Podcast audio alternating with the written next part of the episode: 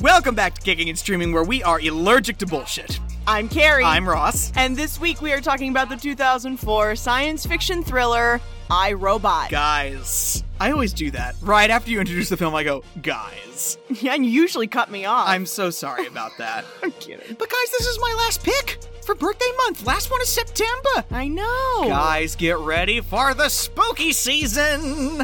Before we get started, guys, don't forget go follow us on Facebook and Twitter at Kick and Stream. K I C K N S T R E A M. and you can write the show at kicking and streaming podcast at gmail.com. That's with an and, not an ampersand. And guys, don't forget if you haven't gotten Ross a birthday present, please go leave us a review on Apple Podcasts. Yeah, give us a review. We designed them to be trusted with our homes, with our way of life, with our world. But did we design them to be trusted? The rollout of USR's new generation of robot, the NS5, was marred by the death of designer Alfred Lanning. Identify. Murder's a new trick for a robot. Respond. murder him! We're gonna miss the good old days One good old days. when people were killed by other people. My robots don't kill people. That thing threw somebody out of a window. Is that registering with you? A robot cannot harm a human being. And you trust them if you want to. We look to robots for protection. Imagine the loss of all that we've gained because of an irrational paranoia. Does thinking you're the last sane man on the face of the earth make you crazy? Because if it does, maybe I am. Maybe you can be looking in the shadows all the time.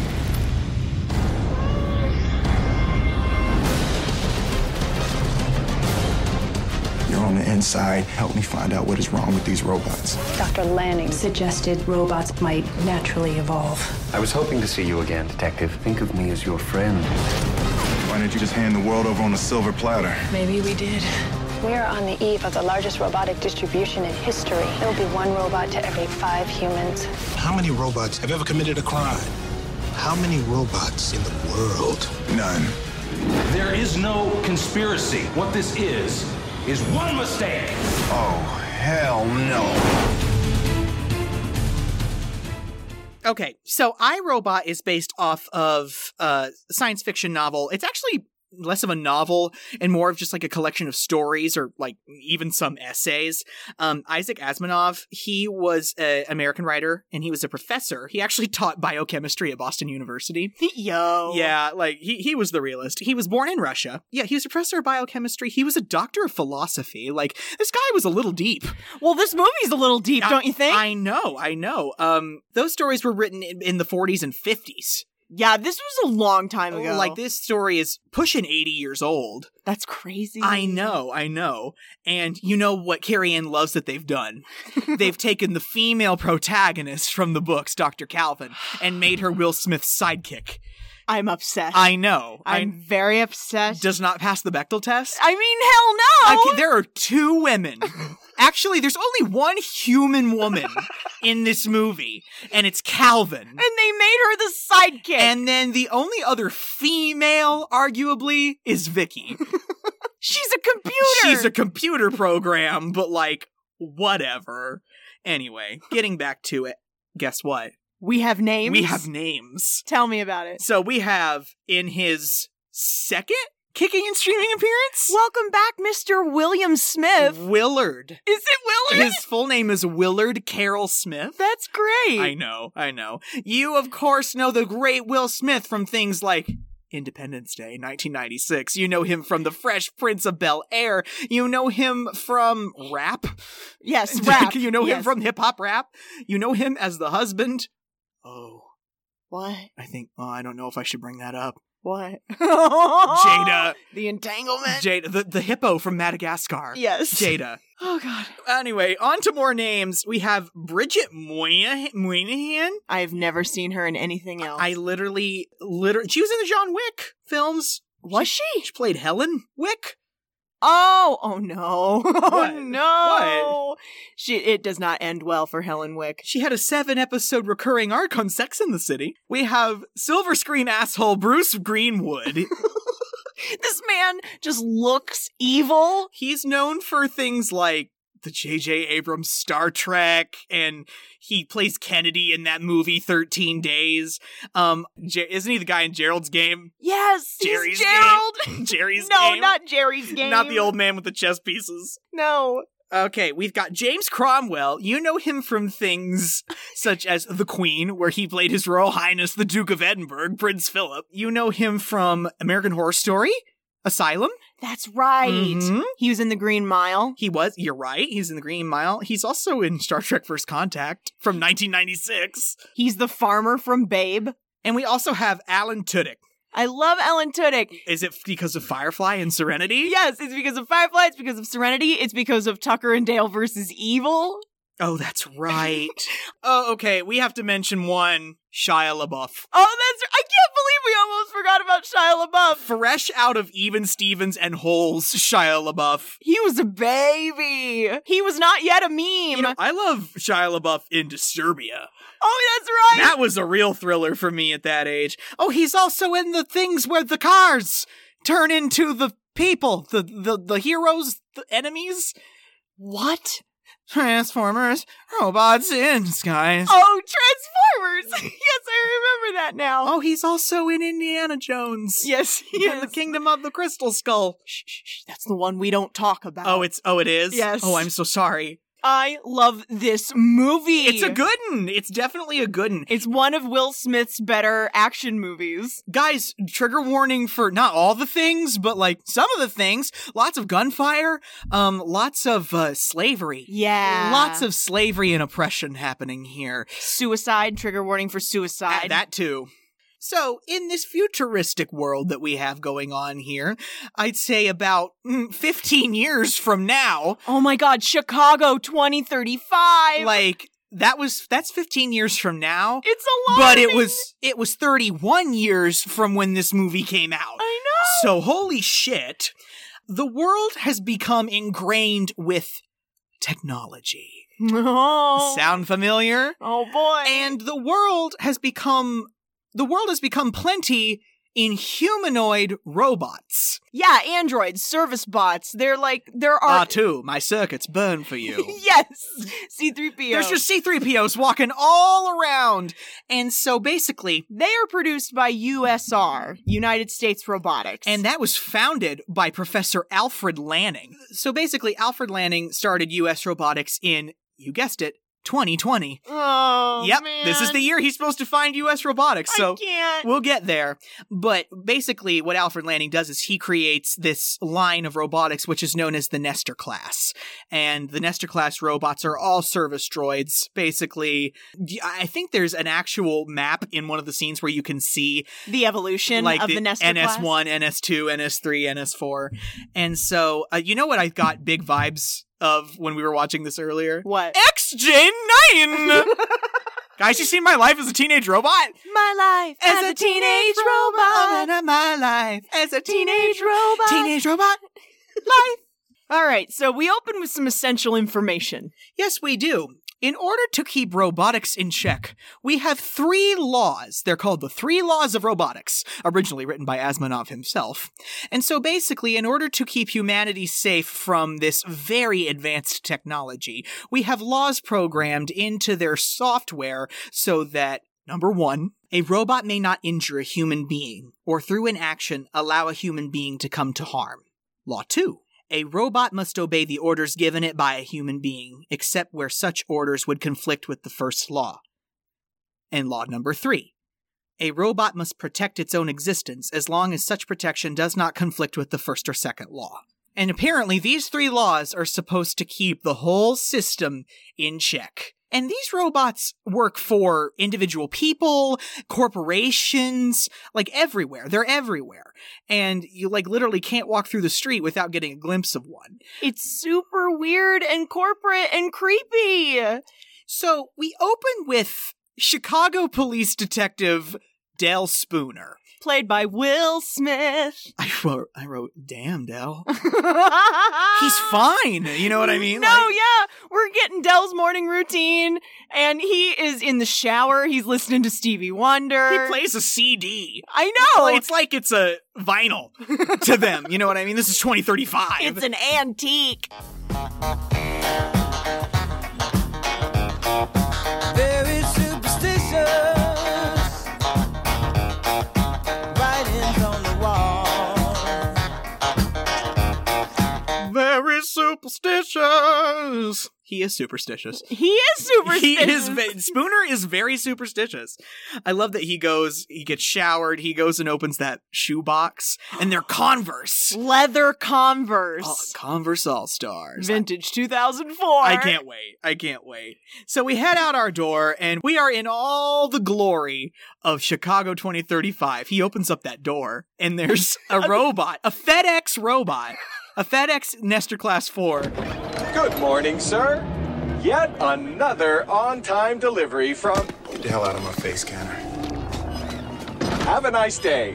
What becomes very apparent very quickly is that Spooner doesn't like robots. Oh no. No, absolutely. Listen to me like it's a question. oh no, like I didn't know. We didn't watch the same movie. I'm so sorry. He's walking to his grandma's, and we meet his little friend Farber, played by Shia LaBeouf. God. I hate Farber, but I also love Farber. He wants to borrow the keys to Spooner's car so he can take some hot piece out on a date. No, no, no, this is different. This is different, Spoon. Listen, I got this fine ass little yummy. I mean, she is complete and agreeable. I mean, ass high spankable, Spoon. What does that even mean? You know what it means, man. Okay, now stop barricading. Let me First of get the damn all- mm, ass keys, Spoon. Stop cussing, because you're not good at it. Let me get 10 for the bus then, man. I've been there for you. this boy can't cuss. Yo, I got this fine ass little yummy. She's like ass hot spankable spoon. ass hot spankable? the fine little yummy thing I can deal with. You can? Not really, not in my heart. Not no. the objectification. no, but ass hot spankable? You can't forgive that. Let's never refer to a woman as spankable. Yes. Please. Yes, let's not do that. Spoon just blows him off. Stop cussing and go home. yes. Spoon goes to visit his grandmother, Gigi. I love Gigi. I think Gigi raised him. Yes. I, I think so. I don't know what happened to Spoon's parents. He gets in the door of her apartment and he's trying to crawl along the floor like he's gonna scare her. And I'm like, first of all, don't scare the elderly. yeah, no. Second of all, that is your grandmother. Show her some respect. You're gonna send her into a heart attack. And like she comes down towards the table with a pie and she just goes, You talk to Marcy? No, Gigi, I haven't talked to Marcy. like she heard you come in, douchebag. no, Gigi, I haven't talked to Marcy. I guess we're divorced from Marcy. yeah, I don't know who Marcy is. but apparently uh, she and detective spooner did not meet the best end they sit on down what does what does spoon like to have to eat he loves Gigi's sweet potato pie. when we were watching it and he was putting it on the plate or no he didn't put he doesn't put it on the plate he takes a spoon and straight up takes it out of the pie Sweet potato pie. Put that on the plate. i just when when he put that big glob of sweet potato pie out i was like oh my god i want sweet potato pie now and you know it was made with love. Yes. And from scratch. absolutely thank Ugh. you gigi he sees on her television an ad for the new Nestor Class 5 robot. They're about to roll him out. Whole new model. You know, I've seen on TV they're giving away some of them new robots in the lottery. You know, Gigi, those robots don't do anybody any good. Of all the people on God's earth, you should know better. Sometimes the stuff that comes out of your mouth. if I were Gigi, I would have been like, "Would you look the fuck around you? They are kind of streamlining our society. Not there. doing anybody any good."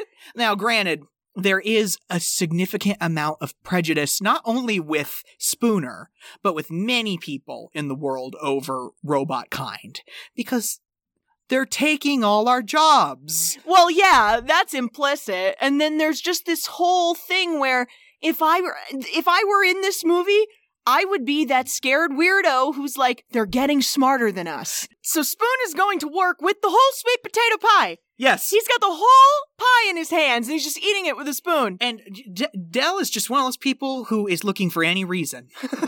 he sees a robot running with a purse And then he, this guy who's walking by him, he takes the pie, shoves it in his chest, and goes, Hold my pie. Sir, hold it or wear it.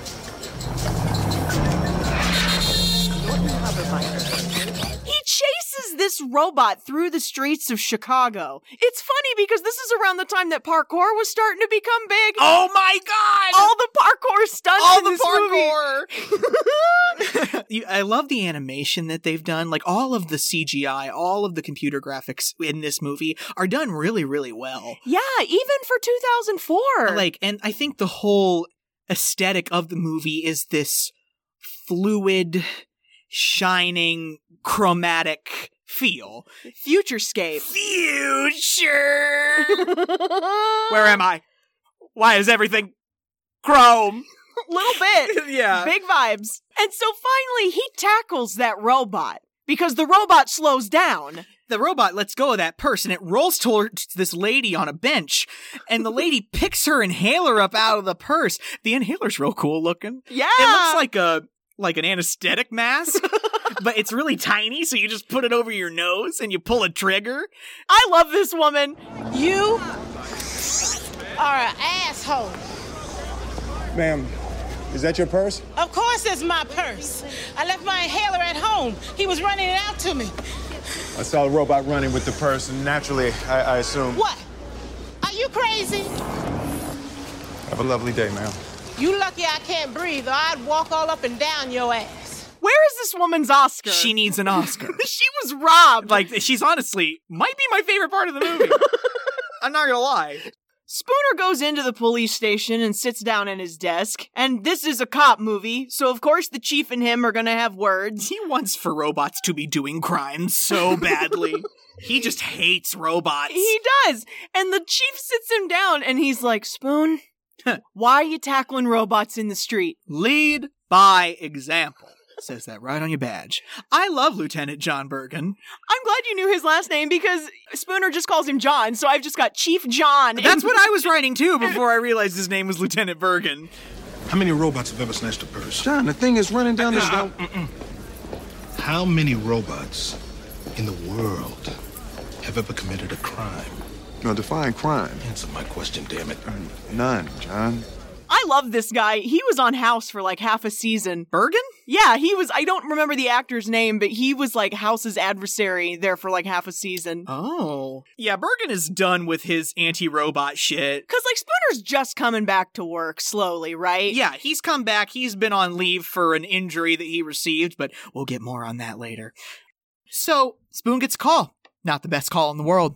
No, it's a homicide call to USR Robotics. It's a homicide call to a suicide. Yeah, that's what's uh, interesting right off the bat. He's talking to the farmer from Babe, James Cromwell. we everyone. forgot to mention Babe. That'll do, pig. That'll That'll, do.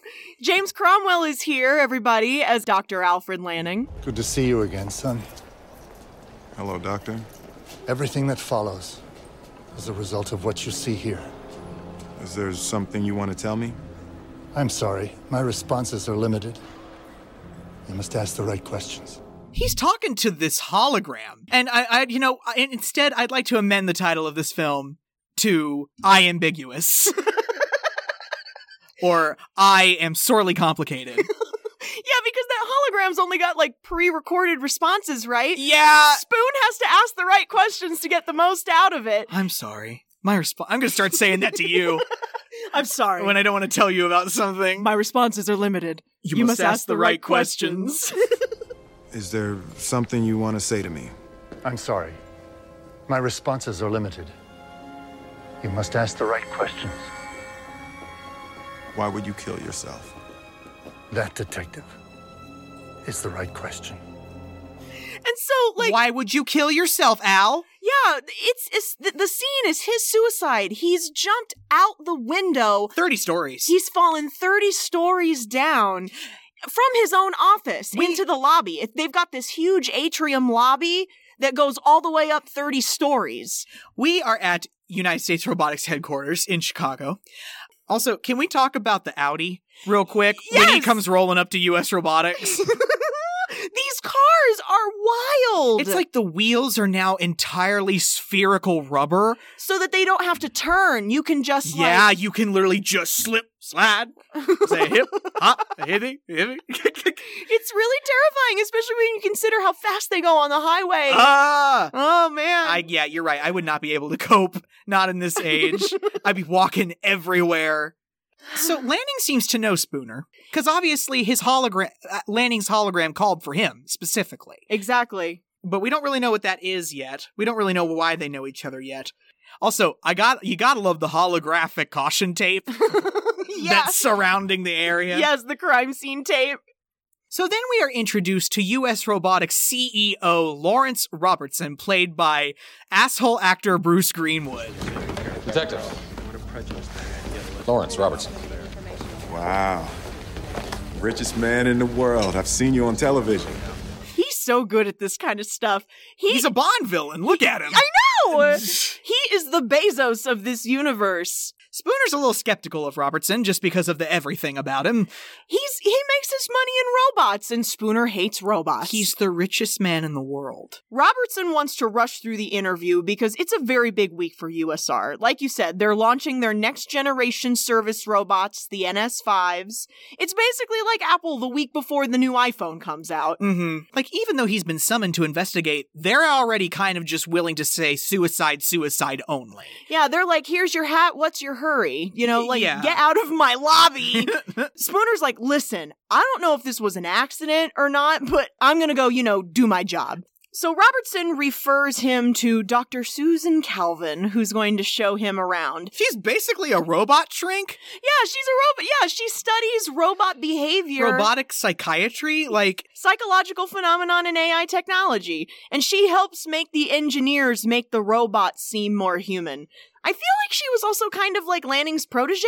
she was. She worked very closely with Lanning. They actually had a very loving, close relationship. When they're going in the elevator, I wrote, How many fucking floors are in this goddamn building?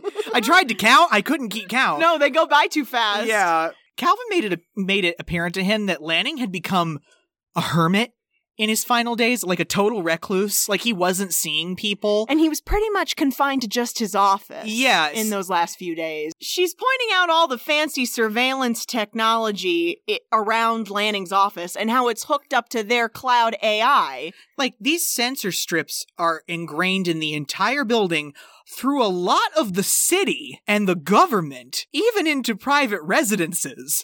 She was actually Lanning's first creation. She. That's a she. Definitely need to get out more. Virtual interactive kinetic intelligence. Vicky. Good day. Vicky designed most of Chicago's protective systems. I have decreased traffic fatalities by 9% this year alone. Ooh, thanks. She's the original Alexa. She designed she designed? she designed Chicago's defensive mechanisms. She can't show him the surveillance footage from right before Lanning jumped. Hmm, sus. Data corruption. yeah, yeah. And the footage from after the jump shows no one leaving the lab at all, right until they walk up to the door. And so they go inside, and the first thing Spooner does is demonstrate how strong the glass is on the window. He picks up that stool and he can't even smash through the glass. I know. And I love Calvin. Well, he figured out a way. That's my answer to a lot of things when I can't figure them out. Calvin's over him. She's like, listen, I don't know what you want from me, but you can see this is clearly a suicide, not a homicide. This is the way this is, and if you don't get it, get out. The room was security locked. No one came or went. You saw that yourself. Doesn't that mean this has to be suicide?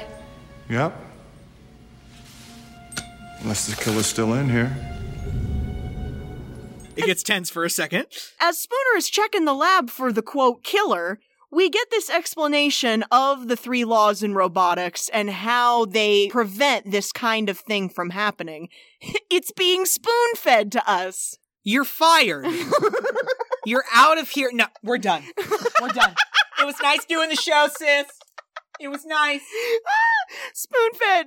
The exposition dump is being spoon fed. Stop. God. I know. Guys, Twitter poll. Should we fire Carrie from the show? Comedy police, open up. The joke is too funny. I love you. Jesus. He picks up that Hansel and Gretel book. It's a little on the nose there, Al, don't you think? Something about a trail of breadcrumbs. Oh my God. Some episode of Blues Clues, that kind of shit. And like, go along with what you're saying. Calvin is trying to convince him of the safety of the three laws. A robot can no more commit murder than a human could walk on water. Well, you know, there was this one guy a long time ago. This robot opens its eyes and jumps out of a tech bin. Like, he just pops up like toast. He's cute. He is. the robot's cute. he is cute. He's got that baby face. He's an NS5. Yeah, he's a, he's one of the new ones. And, and Spoon is freaked out. Calvin's freaked out. He grabs Spooner's gun. Deactivate. Let him go. It's not going to hurt us. I gave you an order. He's not listening right now, lady. Vicky, seal the lab. No, Vicky, leave Command confirmed. The robot runs through the safety glass. Yeah. He falls 30 stories and superhero lands. He he cracks the entire foundation of the lobby. I know. it's this movie is already so cool. And when he was jumping out, Spoon managed to just shoot it on the side so that its liquids are now falling out. Yeah, it's leaking fluid. It's leading it's leaving a trail of breadcrumbs to where it's next going. it is on the nose, They- isn't it? They chase it out of the building. Where's it going? Where? She goes, It needs to repair itself. It's probably going to our processing plant. Spooner is driving her to the factory, and she he's we're on one of these super fast highways. Like, it's got to be underground. Like, and they are flying through there at like hundreds of miles per hour. and he engages the manual override to the vehicle because it drives itself when it's going that fast. That's nobody. Manual What do you think you're doing? I'm driving. By hand? Do you see me on the You phone? can't be serious. Not at these speeds. John, please just send it back up. I love them. I love their chemistry. it's great.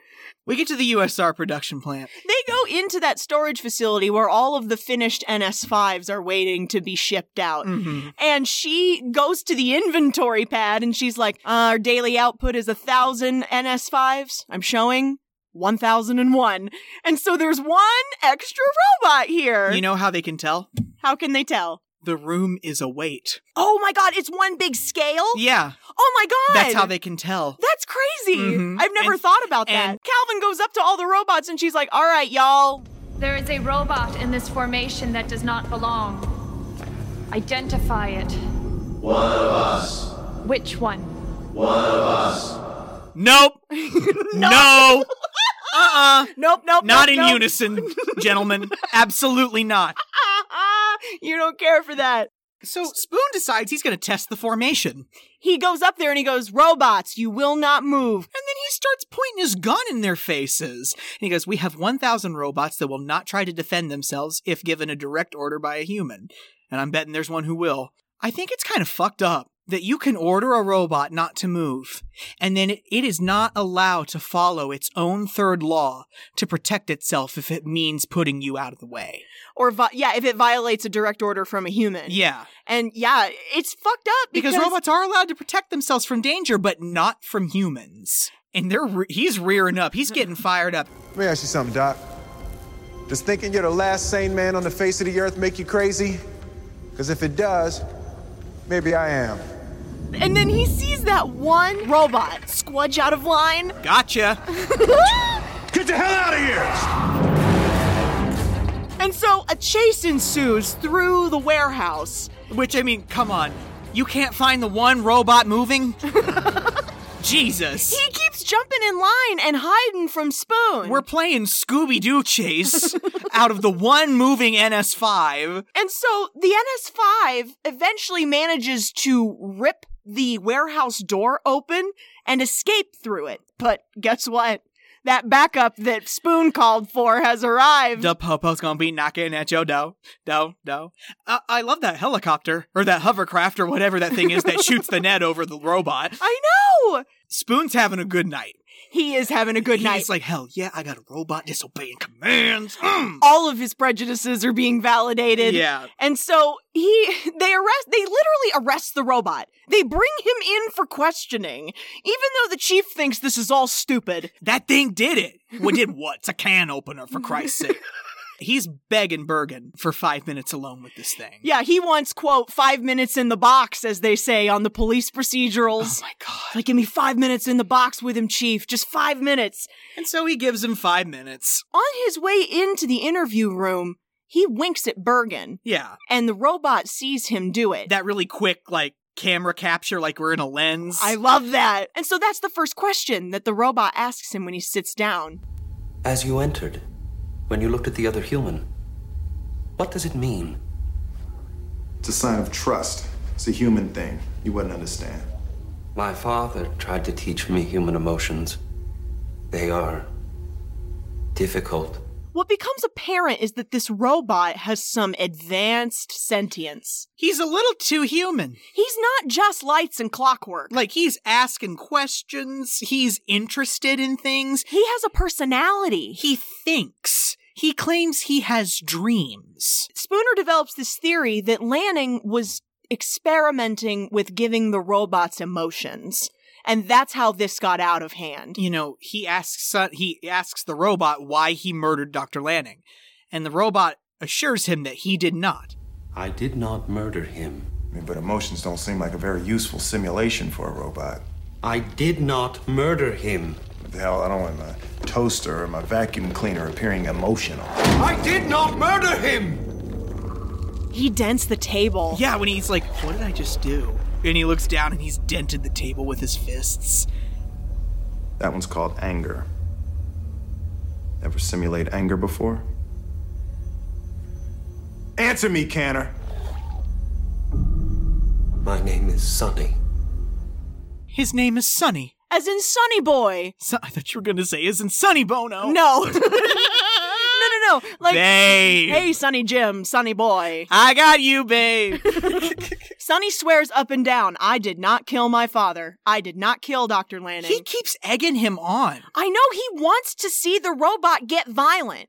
Robertson arrives with his lawyers and says what all lawyers are thinking right now, which is that murder is the definition of one human killing another. This amounts to a workplace accident, blah, blah. Yeah. Drop the case or we'll sue your ass off. Yeah, he literally serves CPD a gag order and is like, we're going to take this back to USR now and we're going to get rid of it. So Robertson and his people are walking out with Sonny and they're going to, they're, they're going to turn him off. like I, a light I, switch. Just go click, click, click. It's a nifty little robot trick. Oh no. Turn it off. Turn, Turn, it off. Spooner's not letting this go. He decides that it's no way a coincidence that Lanning called him to investigate this crime scene. Mm-hmm. And so he realizes that, remember, you mentioned the Hansel and Gretel book earlier. Did I? Yes, you did. Oh. How it was a little heavy handed. A little bit, Al. Well, that, that book is just now smacking him in the head and going, hey, we're leaving you breadcrumbs. Yeah. So that gets Spooner thinking, and he goes to Lanning's home, which is this ridiculous mansion. I can't with all the wood paneling. I know. It's too much wood paneling. There is what is called a demo bot sitting outside. It's a demolition robot. It's basically. It's what it sounds like. It's a wrecker. Yeah. it's scheduled to demolish the house at 8 a.m. the next morning. Why? I know. Why that beautiful house? It is a beautiful house. All of his stuff is still in it. Yeah, like move it all out. Like why are we destroying all of Lanning's things? Well, well, there is an answer for that. There is, but we'll get to it, won't we? He encounters a pussy cat inside the house, doesn't Lanning's he? cat is still inside. Look, I understand you've experienced a loss, but this relationship just can't work. I mean, you're a cat, I'm black, and I'm not going to be hurt again. They were gonna rip this house down with this cat still inside. He checked that demo bot and it said it was scheduled for 8 a.m. in the morning. Yeah, no one's come to get the cat. Yeah, what like, the hell? Come on. And so he's poking around in Lanning's office and he's watching that video of Lanning giving a speech on his thoughts about the ghost in the machine. Mhm. And it's the theory that by combining certain combinations of code an infinite amount of times, robots might just eventually evolve on their own, developing behaviors and eventually a soul. Yikes. I know, it's a weird thing to think about. When he's sitting at the desk and he notices the sensor strip running along the top edge of the room. Oh, you mean the ones that were like outside his office? Yeah, and the ones that are in the USR facility? Yeah. Hmm. Why do we have surveillance technology in the home, Al? I don't know. Well, Calvin Calvin later tells us it makes him feel safe. Right. It made him feel secure. Oh, he was secure, all right. Uh-huh. Uh, we'll get there. We'll get there. I'm sorry, I'm dancing. you I'm dancing with the devil. You want to tell him. I you did. want to tell that. You want to tell them what it is. He's looking around on the desk, and all of the sudden, the demolition bot switches on on the lawn. It changes from 8 a.m. to 8 p.m. and guess what time it is? It's 8 p.m.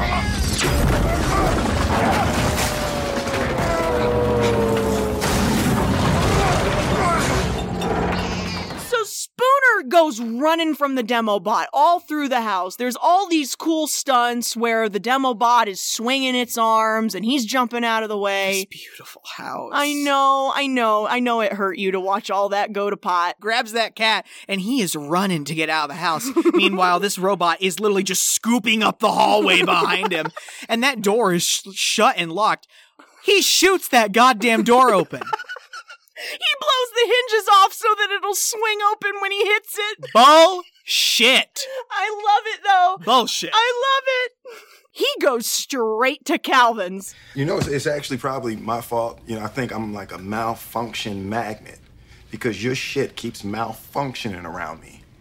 A demo bot just tore through Lanning's house, with me still inside. It's highly improbable. Mm. Yeah, I'm sure it is. Calvin is always done with him. I- She doesn't have time for him because he's one of those flat earthers in her head. Yeah, he's a naysayer. He doesn't believe in anything she does or believes it has any merit. Wouldn't you give him the you wouldn't give him the time of day? he notices out of the corner of his eye that there's an NS5 prototype sitting in her living room on her couch. And he's like, I'm not talking around that thing. Send it out. She's like, it's it's it's it's doing an update. I can't really move it right now. I'm like, I can't take my phone off the jack. No, It's updating. Have we have they not mastered the art of doing it while everyone's asleep? I guess not. Because we're doing that now, but like whatever. But that's the thing. Every single one of these robots now have a whole network across all of them. They're all connected to USR. That's the thing about the NS5s is that they're all connected, whereas the NS4s, 3s, 2s, and 1s all were individual servers. This is where Spooner starts to get real conspiracy theory with Calvin because based on what he's seen with Sonny, he thinks that Lanning's whole ghost in the machine theory is starting to hold some water. Maybe there's a problem with the robots, and of course, nobody would want anybody to know about it because it would hurt the launch. And Calvin's like, no, no, no, no, no, no, no, no, no, no, no, no. this is what you're doing. This, is, what, I want you to do. Any questions? She starts shrinking him about how he's just bigoted towards robots. He's like, he just can't believe she can't see. One of them put a gun in my face, and another one tore a building down with me inside. It says demolition was scheduled for 8 p.m. this evening. It was 8 a.m. tomorrow, and I don't give a shit what that thing says. This is bordering on clinical paranoia. You are the dumbest, smart person I have ever met in my life. So she throws him out. That's a non event. The next day, I love when they're rolling out the NS5s like all the robots just start hopping out of the trucks. And, and giving kids hugs. these families are turning in their NS4s to get the NS5. Trade in. And the NS4s look so sad. I like the NS4s. I do too. They're much friendlier. they're le- they're less Threatening. they're less fascist. you know what I mean? No, yeah, no. They're much nicer looking. They're more of a Wally vibe. They're individuals. They're not all on the same server. I The know. NS5s are. Spooner goes to visit Gigi. God, she has a robot. She has a robot. Hello, Detective Spooner. I won, Dale. I won the lottery. We've been cooking like crazy. the robot is in the kitchen very furiously, Like chopping a cucumber. and he like turns and looks at Spooner sideways. It's the way he looks at him. I'm like, uh, we're watching you. Yeah. I wonder why Gigi won the lottery. Yeah, it seemed awfully random, Yeah, right? yeah. Considering she was just talking about the robots in the lottery. Yep. Seems very coincidental. So Spooner gets in the car, and while it's on autopilot in that underground highway, he starts accessing the USR computer to get the last correspondence between Robertson and Lanning. How can I be of service, Detective Spooner? Show me the last 50 messages between Dr. Lanning and Robertson. Voice print confirmed, Detective. Police access granted to restricted files. Would you like to listen to some music while you wait? And Vicky's like, oh, I'm a snitch. Vicky tattles on him! Vicky goes right to Robertson and is like, Excuse me, Mr. Robertson. You requested notification of clearance to restricted files. giving him the 411 on what Dale's doing. Persistent son of a bitch. He is like by himself in this tunnel, right? He's the only car on the road. It's weird. It is very weird. little too perfect. And all of a sudden, these two giant USR transports pull up. Th- which we can only think is the 2035 rendition of a semi. yeah. Yeah. One pulls in front of him and one stays behind him. And they go horizontal. Well, well, they start driving sideways, so it blocks off All it of the blocks the lanes. entirety of the lanes in front of him and behind him. He engages the manual steering wheel, Ugh. and the door on that truck starts to slide open. Three lost safe. Oh my god! There's like 50 NS5s in both of these trucks! There's no way my luck is that bad. Oh, hell no. You are experiencing a car accident. The hell I am! That NS5 jumps on the hood of his car. and All of their chests turn red. I know. It's like, um, danger, danger, Will Robinson. And so he, that that NS5 starts trying to grab him through the windshield. You are experiencing a car accident. the hell I am.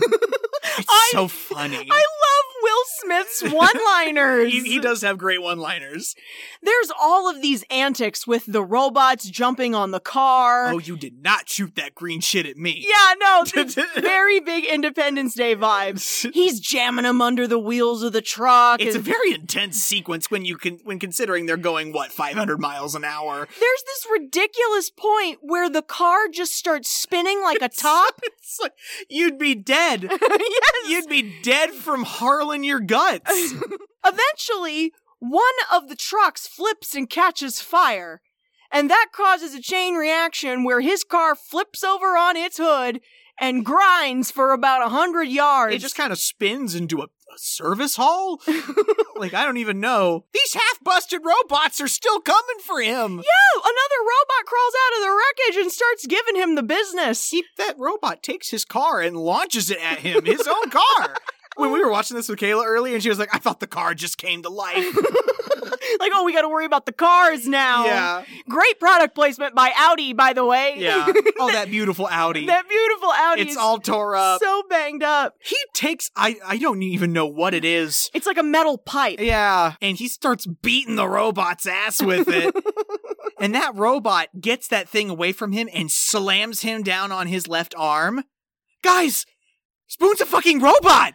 He's got a Luke Skywalker arm. yes, he does. he bangs that on his arm and it tears off some skin and you can see all the electrical work in Spoon's arm and the robot looks positively stunned and Spoon goes, "Yeah." the robot hears the fuzz coming and wee woo, wee woo.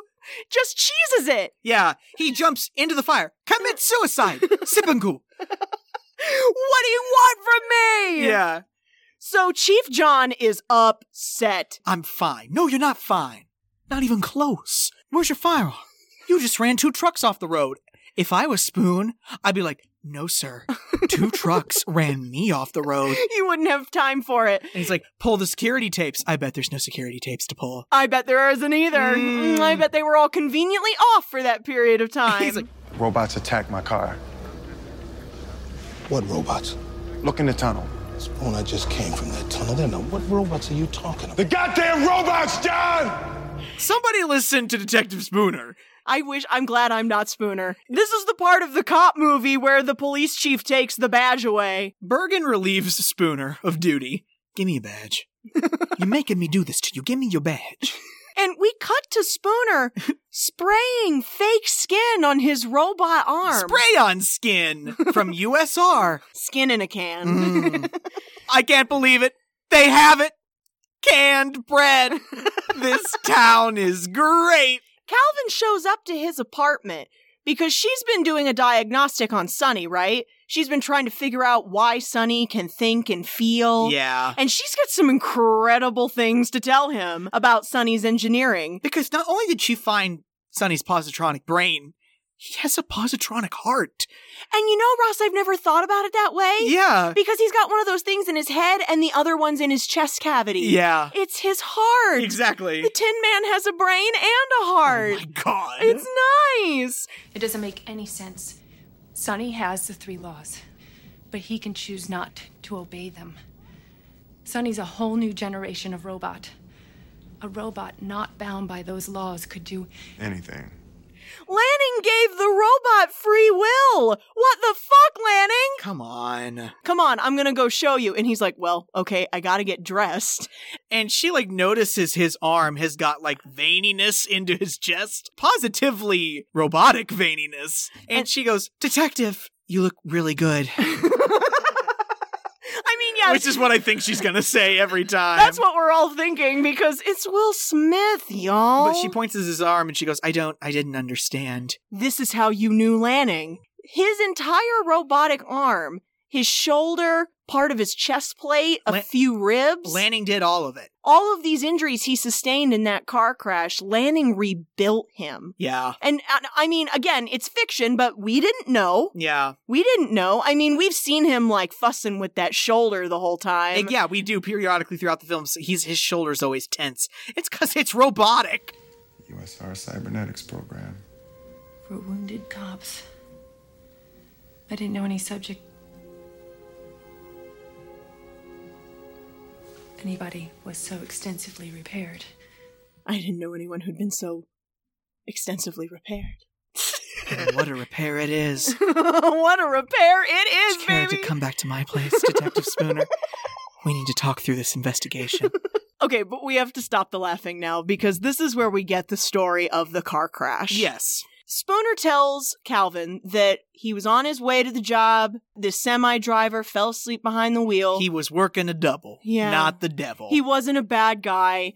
And he smashed Spooner's car together with this other car that had a father and a 12 year old daughter. Harold and Sarah Lloyd. And the father's killed instantly. And the cars go into the river. And as Ford was passing by, saw the accident and jumped in the water. You are in danger. You are in danger. Save her! Save the girl! Save The NS4 saved Spooner, but not Sarah. Yeah, the life expectancy calculation from that robot was greater for Spooner than for Sarah. Spooner had about a 45% chance. Sarah only had about 11% chance. When he's all teared up, and Oh he's my like, God. 11% is more than enough. That was somebody's baby.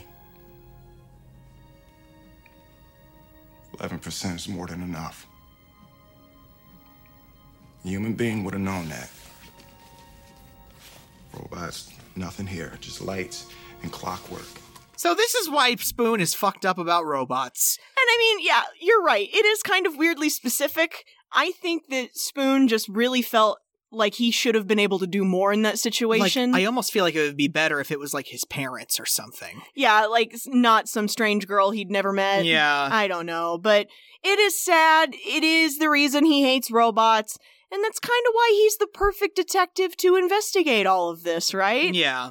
So Spooner's new theory is that Lanning was under so much surveillance before his death that he couldn't whistleblow on USR. You know, there's something wrong with the robots, and Lanning wasn't able to get a message out. So he had to kill himself and leave Spooner a series of breadcrumbs in order to find out what the big secret is. What the hell, Doc? I know. We were talking about this off mic. This is so needlessly complicated. I know it is. And, you know, there's a thousand things you can say to explain away why we had to do it this way. The easiest explanation is that because that's the plot, y'all. Yeah. I didn't write it. No, we didn't. We didn't. And Spooner thinks that Sonny may be the next breadcrumb. This is where, because Spooner doesn't have a car anymore, right? Yeah. So this is where we get, we walk to his garage, and he's telling he's telling Calvin, he's like, I think the old man gave Sonny dreams, and he throws that garage door up, and Calvin's like, You've got to be kidding me. Are you being funny? It's a it's a crotch rocket. Cut to them zooming through Chicago alleys. Please tell me this doesn't run on gas. Gas explodes, you know. Calvin has no chill. Which I mean, what are they running on then? Probably electricity. that powerful, huh? I know. 500 miles an hour, huh? Sonny's in the lab where he's getting his diagnostic, and Spooner starts asking Sonny about the dreams that Dr. Lanning gave him. Mm-hmm. This is where he like does the spirograph trick, right? Yeah. Like he gets out a sheet of paper and he's like, "Here, you want to see my dream? I'll draw it for you." And just like sp- like scribbling at a million miles an hour is just able to concoct the whole image. So Sonny draws his dream and it's this man standing in front of that bridge in front of a sea of robots. Mm-hmm. And Sonny thinks that the man in the dream is Spooner. Yeah. Like Spooner's this guy with all the answers. And he's going to liberate the robots. Yeah. And this man on the hill comes to free them. Do you know who he is? The man in the dream is you. Why do you say that? Is that a normal dream? I guess anything's normal for someone in your position. Thank you. You said someone, not something. I love He's Sonny. so cute. I love him. Security comes and gets Spooner. Yeah. because they've realized he's in the building. Uh-huh. The security drags him and Calvin up to Robertson's office and they confront Robertson.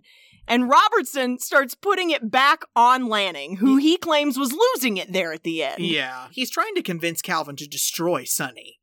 Yeah, because if Sonny lives and people think that mm, robots can hurt humans, it's all over for them. Yeah. No more money, Jeff. No more money. no more money, Jeff. Spooner is not listening. He's pouring himself a cup of coffee. Just imagine the mass recalls, all because of an irrational Oh, paranoia and prejudice. I'm sorry, I'm allergic to bullshit. Hey, let's just be clear there is no conspiracy. What this is, is one old man's one mistake. And he, he, he makes her say it. He goes, You tell me what we need to do. You tell me. And Calvin's like, Oh, I like my job. we, We have to destroy it. and they escort Spooner out of the building. Spoon's pissed, and I'm like, weren't you Mr. Fuck Robots like 10 minutes ago? Here's the thing though Sonny is evidence. Yeah. Sonny is evidence that these robots are dangerous. And Lanning's obviously trying to tell him something. and he doesn't have the mystery solved yet. This scene, We don't have all the breadcrumbs. we don't have all the My breadcrumbs. God. Sonny is being strapped into this chair. this is so upsetting. I know. Because, like, he's being killed. yeah. He's being murdered, but no one views it that way because he's an artificial machine. He's getting a lethal injection. Basically, nanites. They're Yeah. tiny microscopic r- robots in this fluid that help break down artificial synapses, as Calvin so intelligently puts it. It's the off switch. Turn it off Like a light switch, just go click. click, click. It's a nifty little robot trick. And I'm just, uh, all the laughs gotta stop because he looks at Calvin and goes, They look like me. But none of them are me. Isn't that right, Doctor? Yes, Sonny. That's right. You are unique. Sonny! Oh, Calvin is torn up. And like he keeps like before she does it, he's like, "I'm unique. I'm special," and I'm like, "Oh no, Oh, Sonny. you are Sonny. He is special. You are special." And that's the thing, man. He's basically human. Basically, but because he's lights and clockwork, yeah. no one's going to look at it that way. And Calvin's torn up. She thinks he's a marvel of technology. When the positronic brain actually gets injected with the nanites, Oh my god! And you can see the light go out of Sonny's eyes. and just uh, d- you, uh, just you watching the brain just darken and darken. I'm so sad. Yeah, and his eyes flutter, and I'm like, we murdered him. That's the question, right? When does artificial intelligence become human intelligence? I did this for a monologue one time. Ghost in the Machine. I love the Ghost in the Machine bit. When does a perceptual schematic become consciousness? When does the difference engine become the search for truth? When does a personality simulation become the bitter moat of a soul?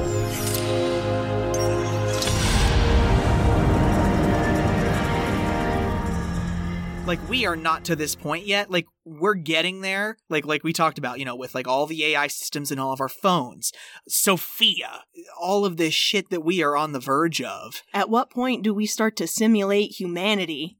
Yeah. During all of this, Spooner decides he's going to go to the bridge that's in Sonny's drawing because, like you said, it's identifiable. It's right on the edge of Chicago. Yeah, it's a Lake Mishamakamelamala bridge. It's the the Lake Michigan landfill. Cuz Lake Michigan's gone? Lake Michigan is just dried up, gone, kaput. That's goodbye. 2035, folks. I know. It's f- still full now. and now it's just a big storage facility for all the NS4s. Yeah. And all throughout this monologue, Spoon is going in between these carriers in the Michigan landfill and opening them up. And there's all these robots, these NS4s inside that have been kicked aside and sent for storage because they're no longer necessary. Why is it that when some robots are left in darkness, they will seek out the light? Why is it that when robots are stored in an empty space, they will group together rather than stand alone? I'm thinking about all of the iPhones before now, Oh no. at the bottom of sock drawers, yeah. stashed away in closets. Are they grouping together? Are they finding each other? I know. I know. It's, it's weird to think about. Spooner gets on the hill, and there's a plaque that reads, "What you see here." Uh oh. That's a phrase. That's a crumb. from the hologram, right? Yeah, so he takes that hologram back out, paging Dr. Lanning, ghost of Dr. Lanning. Just give us the information, Dumbledore. Is there a problem with the three laws? The three laws are perfect. And why would you build a robot that could function without them? The three laws will lead to only one logical outcome revolution. Whose revolution? That, detective, is the right question. Once again, unhelpful hologram is unhelpful. You know what I would have done? I would have kicked it and then turned it back on. No, you come back here and you give me the rest of the crumbs, old man. This is ridiculous. Spoon sees a mob of NS5s entering the storage yard, and they've got all those little red lights on. Uh oh. They start ripping the carriers open and destroying the NS4s. You have been deemed hazardous. Termination authorized. They're so scary. And and Spooner's like, "Oh god, Robertson is in control." Right. Robertson's ordering all these NS5s to murder. Listen to me. Murder. oh, see, you did it. Destroy all the other NSs. and he gets on the crotch rocket and starts mo- he starts motoring to Calvin's, gets on the phone. He's like, "Calvin, the robots are destroying the old robots. That's what he wanted me to see." And she, Calvin can hear it over her answering machine. she can and, because she's in the shower. and she gets out of the shower just in time to see her NS5 take the phone off the hook. Yeah. Calvin, the NS5s are destroying the older robots. That's what Lanning wanted me to see. Look, we got. Who was it? Wrong number, ma'am.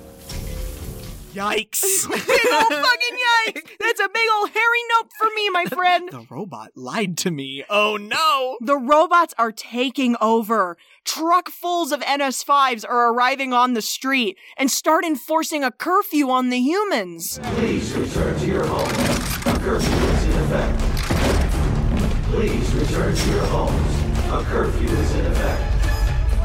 The robots take over the police station? When they just that whole sh- that whole sequence is nuts. Them bursting into the cops. They're like throwing the cops down on the ground, smashing their heads. One comes up through the floor Oh my and God. attacks Bergen. he Bergen's got that huge gun. Yeah. Oh, Oh, that's a great gun. Also, when that robot puts that cop's head on the ground and just crushes it, I know. I'm like, oh no, we're murdering now. Termination is authorized. That's so fucked up. I know. Calvin is trying to leave the apartment, and the NS5 gets in her way. He's like, please stay in your homes. This is for your protection. Spooner breaks into Calvin's apartment and blows that droid's face off. Yeah. It's pretty cool. It's pretty cool. it is. it is cool. We are attempting to avoid human losses during this transition.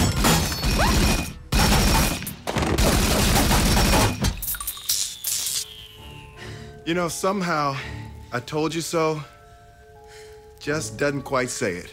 So Calvin and him get back on the bike and, and they decide they're going to break into USR. That's the only way they can turn it off. Yeah. Like a light switch. Just go click. Click, click. Calvin reveals a secret tunnel that is underneath USR. Secret tunnel. Convenient secret tunnel. Yeah. Robertson must have evacuated the building. Everything's locked down. But don't worry, not a man inside. Dr. Calvin. Well, not precisely a man. Hello, Detective. How is your investigation coming? It's Sunny!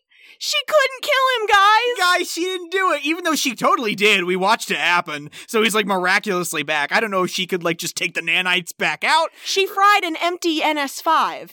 Because remember, Robertson was watching her do it over the uplink, so she fried an empty shell in front of him. So up the stairs we go, all the way to the top of the goddamn headquarters. Over 2,000 stairs. Wow. I'd rather die. Wow. So they get up to Robertson's office and they find him dead on the floor. Yeah. And oh my god, guys, guys, guys. He outie. He is outie 5000. dead on the floor.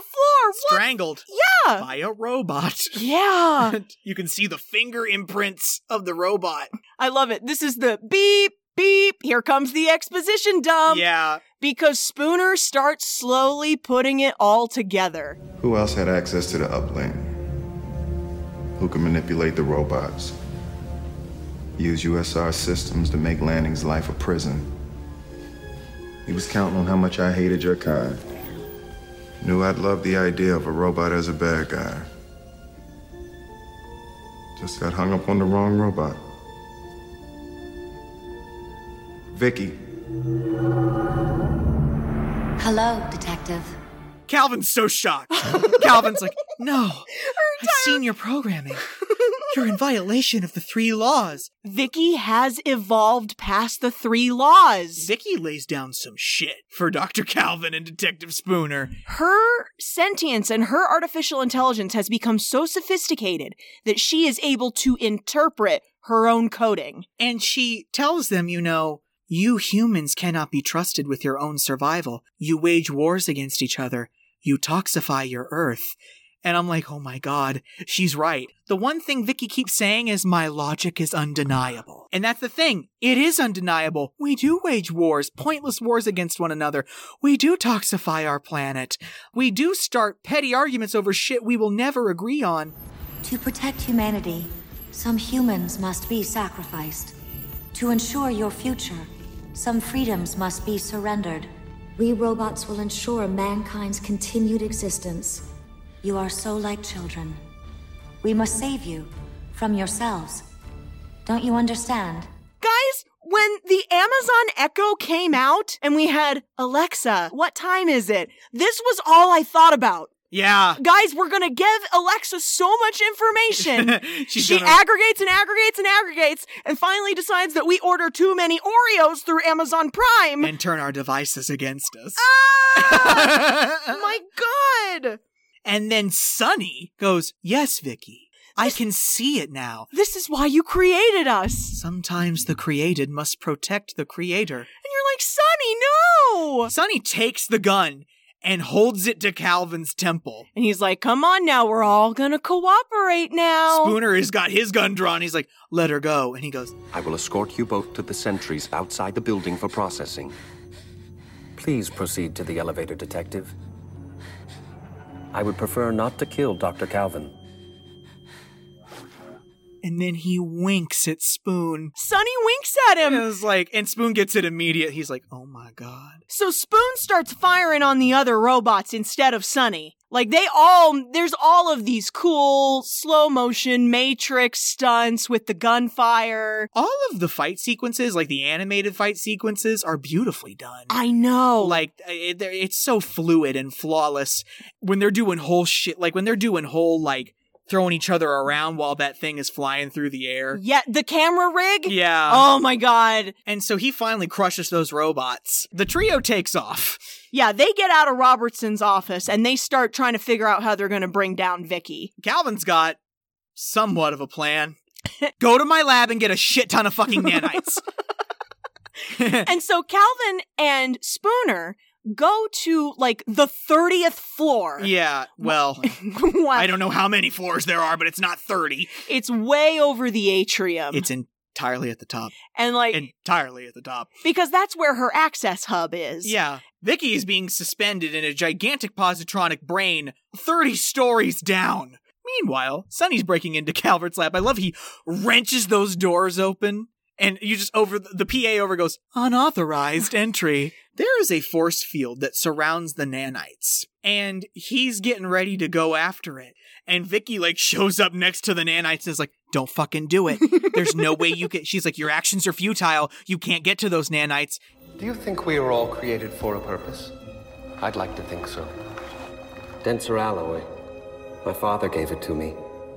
I think he wanted me to kill you. I think he wanted me to kill you. And I'm like, Sonny's being straight up. Sonny, this is Sonny's way of going, I've seen you since the beginning. And he reaches through the force field, and his alloy does start to deteriorate, but not enough. Not enough. He fills that syringe with nanites. I just love the Security breached.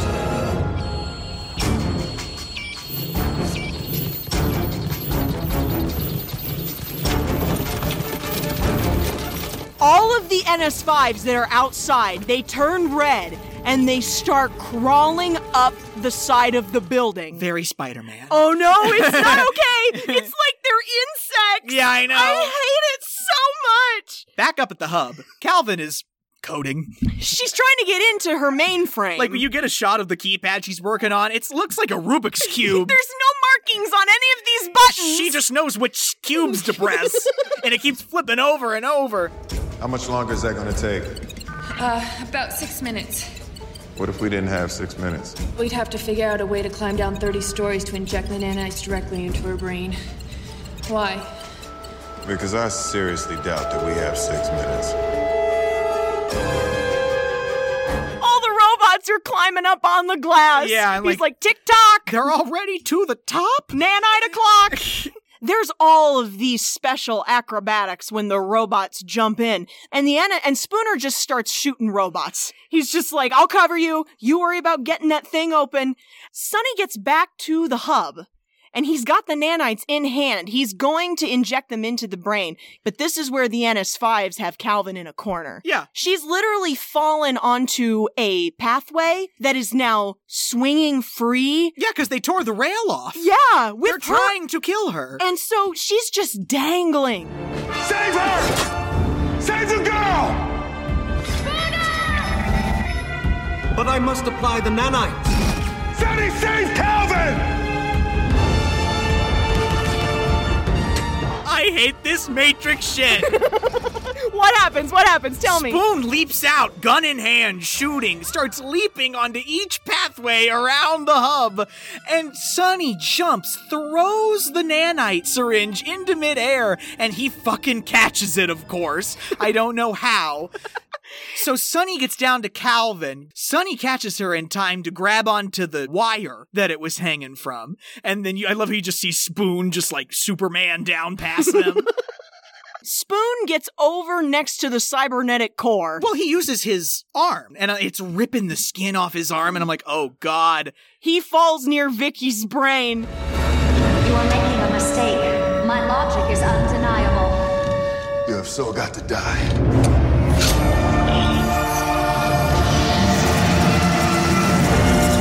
My logic is undeniable. My logic is undeniable. My logic is undeniable. It like sends it shooting up the core to the main dome and it starts bursting at intervals along the core of the building. You can hear Vicky scream.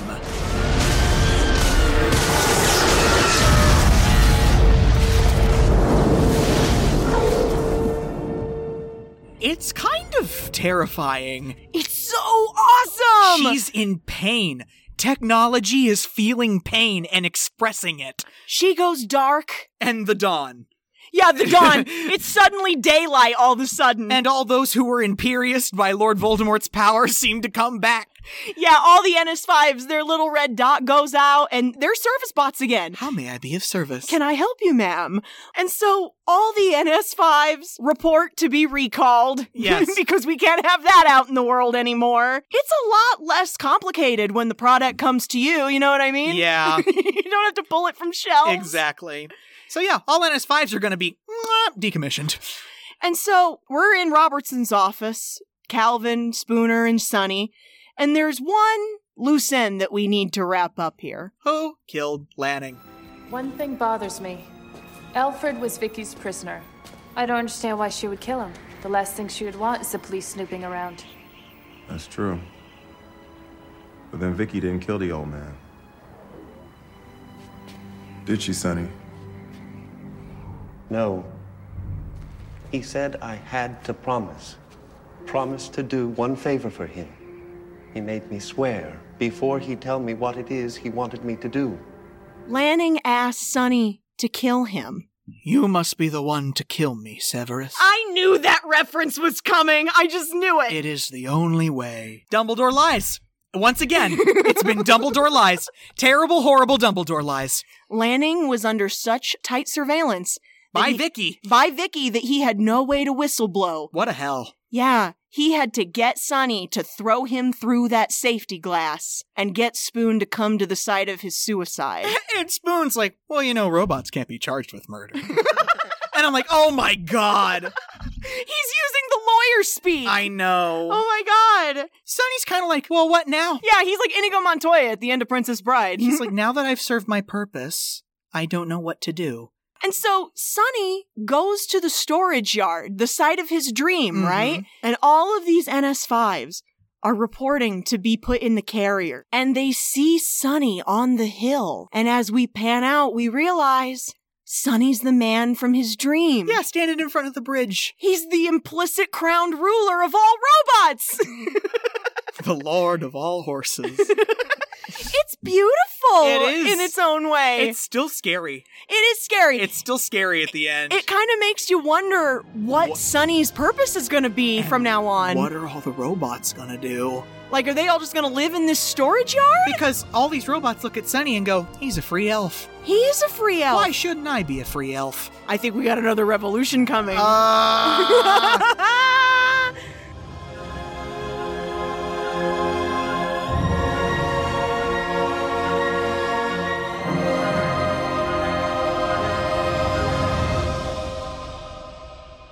I saw on Netflix that it's I think it's number nine on Netflix picks right now or something like that. It's in the top ten. It's a doc new documentary. It's a Netflix documentary. It's called The Social Dilemma. Oh God! Have you seen the trailer? I've it? seen the trailer for it, and it's basically talking about how like every action you take on the World Wide Web is carefully monitored and scrutinized. It is. It's called a data point. Yeah, data points are more valuable than oil. I don't think people realize. I don't think people realize how smart the AI technology has gotten. And I don't think people realize that everything they search, everything they post, everything they like, everything they consume is compiled. Ross, you got an iRobot ad during the break. I did. Oh no, yeah. When we were on break, I went to show you a video or something on YouTube, and I got an ad for a Bissell robotic vacuum cleaner. It's called an iRobot. Like, see, because we've been talking about the movie all day. Exactly. It, here's what I'm saying and this is do you feel this movie creeping up on us I do. Bit? It's 2020. Alfred Lanning started US robotics in 2020. In 15 years if climate change hasn't gotten us, maybe the robots will. This is something this is a story that it, that does explore that next step. This is just something to think about and it's kind of hard to think about when you have no power over it. I know. Because I'm sorry, as much as we consume from these corporations, these huge tech corporations, we don't have control over what they do. This is what happens when we allow tech giants to have too much power. Amazon, Apple, Microsoft, SpaceX. We need to figure out the point at which we say no. And I'm not saying that, like, AI is a direct threat to our safety today, but, like, this is one of those narratives. There are so many narratives like it in science fiction. It's a warning, it's an absolute warning. And we are not listening! That little rectangle that you have in your pocket, it knows you. It knows who you are. It knows you better than you know you. It knows what you need. It knows what you want. And it shows it to you. Yeah. ah! Are we both about to go cancel our phone plans? I think so. Oh my god, let's get landlines and never use the internet again. You didn't even get me started on Verizon, Oh.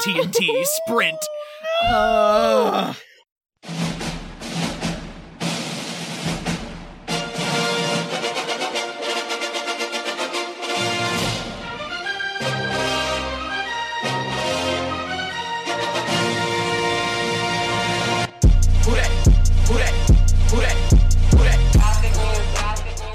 All right, guys, that's the last of birthday month. Now that we're good and scared, welcome to October, Spooktober. Next time we see you, it'll be Spooktober. Yes, it will. Spooky, scary trauma. We've got some great movies for you guys this month. Do you want to tell them about what our first choice is going to be? Guys, remember how we did Nightmare Before Christmas last Halloween? well, guys, next week we will be covering the 2006 stop motion Halloween spectacular Corpse Bride. More Tim Burton, more Danny Elfman, more of everything he's about. So, guys, look out for that next week. In the meantime, you can go follow us on Facebook and Twitter at Kick and Stream. K I C K N S T R E A M. You can write the show at Kicking and Streaming Podcast at gmail.com. That's with an and, not an ampersand. Don't forget, folks, now is one of the last chances you have to go leave us a review for Ross's birthday. Absolutely, please do. And thank you all for joining me in my birthday month selections. I know maybe some of them were a little boring, but I really liked everything I picked, and I hated half of what you picked, Carrie. I know. Did you I hate know. half of what I picked too? Not really. No, it was you, and that was what was nice about it. Oh. More quality content coming to you from Kicking and Streaming. Until then, I'm Carrie. I'm Ross. And as always, sorry, Mom. Mom.